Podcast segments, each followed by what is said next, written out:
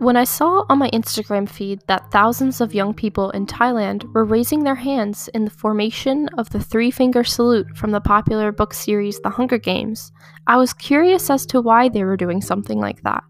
So, for my final project in comparative politics, I will dive into the Thai pro democracy movement and discover the causes of current contentious politics in Thailand.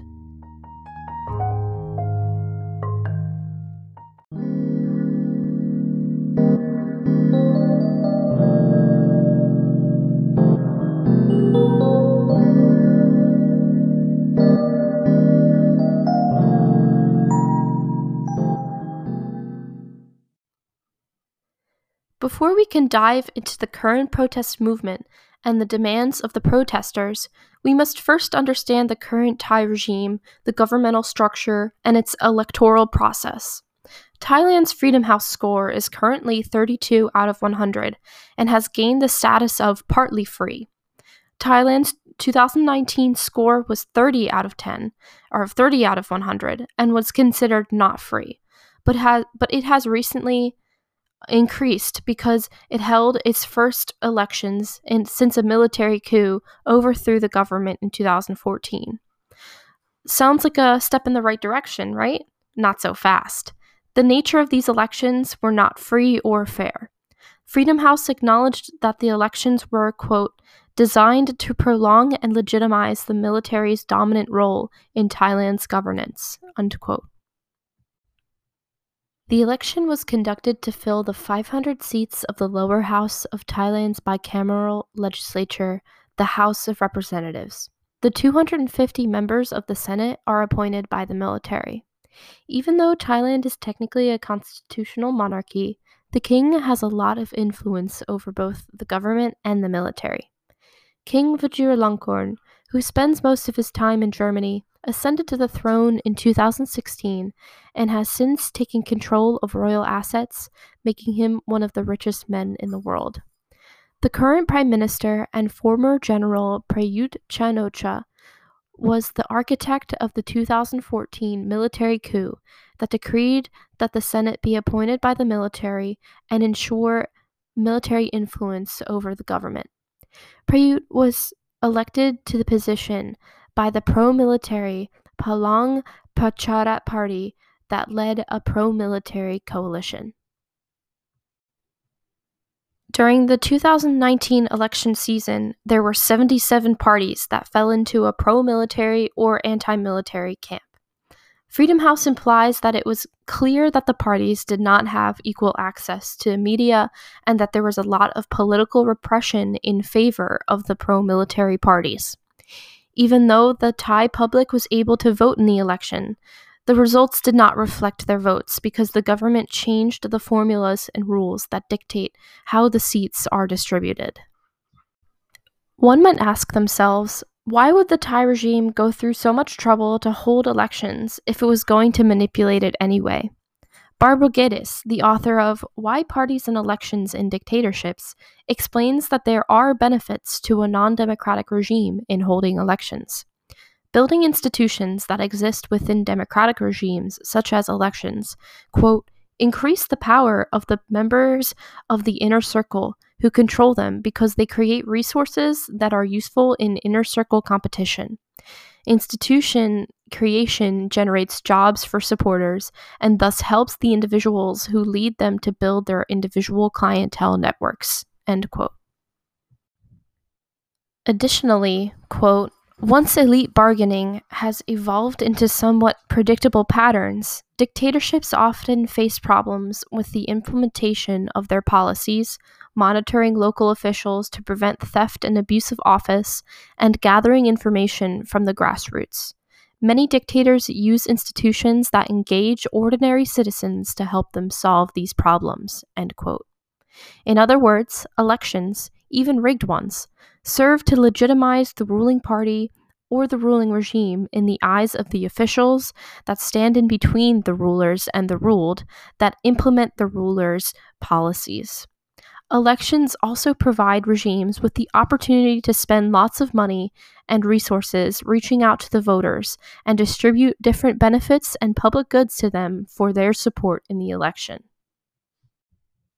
In order for the Thai government to be able to hold unfree and unfair elections, they had to weaken opposition and the public's ability to rally against the current government. Freedom House has found that the current Thai regime deeply limits freedom of expression.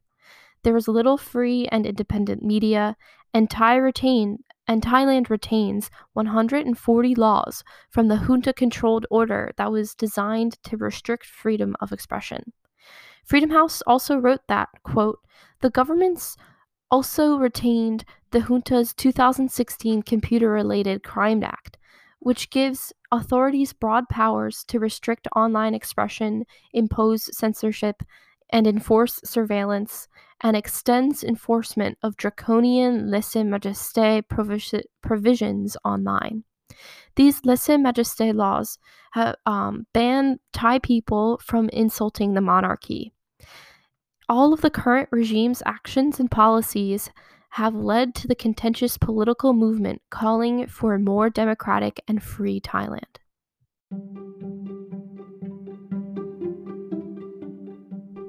At first, the protest began as a quote, student led revolt against the military's influence on the classroom, and, end quote, and has since expanded to a full blown movement to address Thailand's deep rooted political and social issues.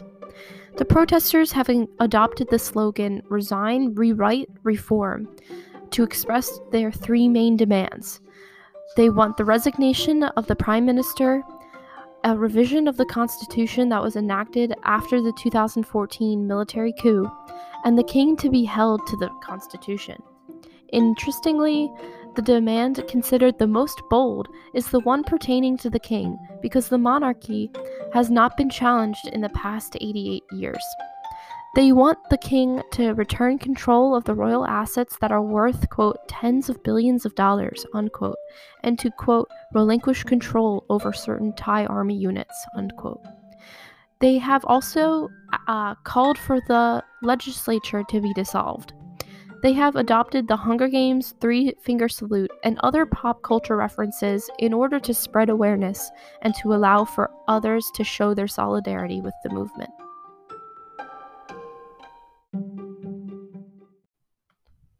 The protesters have been occasionally met by royalist counter protests. They wear yellow shirts and sometimes clash with the pro democracy demonstrators. The Thai pro democracy protests are a perfect example of contentious politics that Sidney Tarrow and Charles Tilly describe in Contentious Politics and Social Movements, with the claimants being the members of the pro democracy movement and the claim being the demands that they have set out for the government to accept and implement. Their contentious performances have been a series of demonstrations, protests, and boycotts to spread their message and pressure the regime.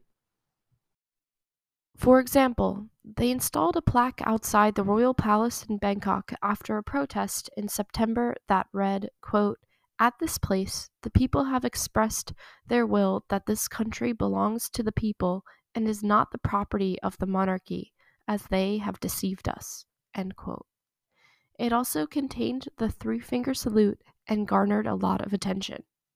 The protesters have been shot at with water cannons that contained blue dye and a chemical, chemical irritant on October 16th.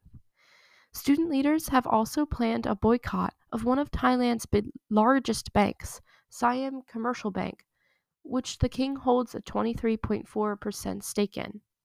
These demonstrations and increasing unrest have forced the government to react.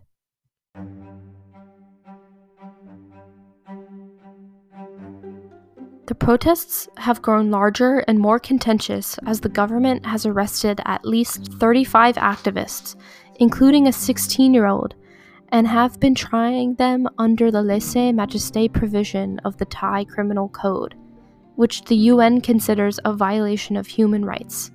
The UN is currently urging the Thai government to, quote, amend the Lese Majesté law and bring it into line with Article 19 of the International Covenant on Civil and Political Rights on the right to freedom of expression, end quote. The Economist Intelligence Unit predicts that the Thai military will try to refrain from using, quote, violent crackdown tactics, unquote, in order to avoid backlash from uh, domestic and foreign sources.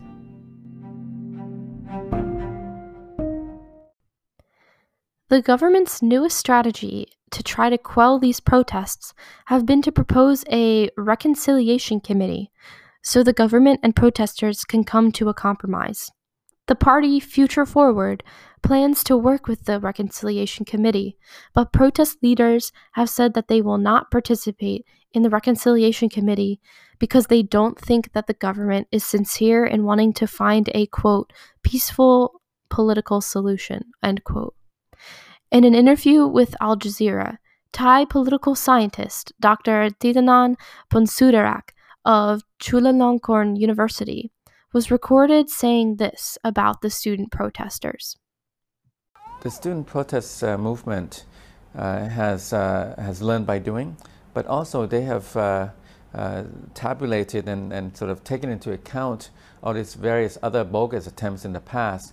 And this time, I think that they would not settle for another kind of misleading, bogus uh, reconciliation attempt.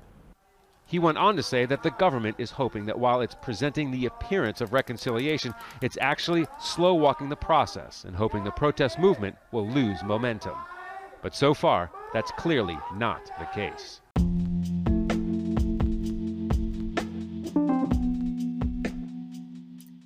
So, Thailand will most likely continue to experience contentious politics until one side of the political conflict gives or the country continues on into a full blown revolution. For the sake of free speech and democracy, many will hope for the latter to occur.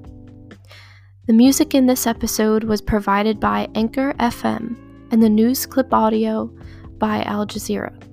You can find information about the sources used in this podcast in the description. Thank you for listening to my podcast project on Thailand.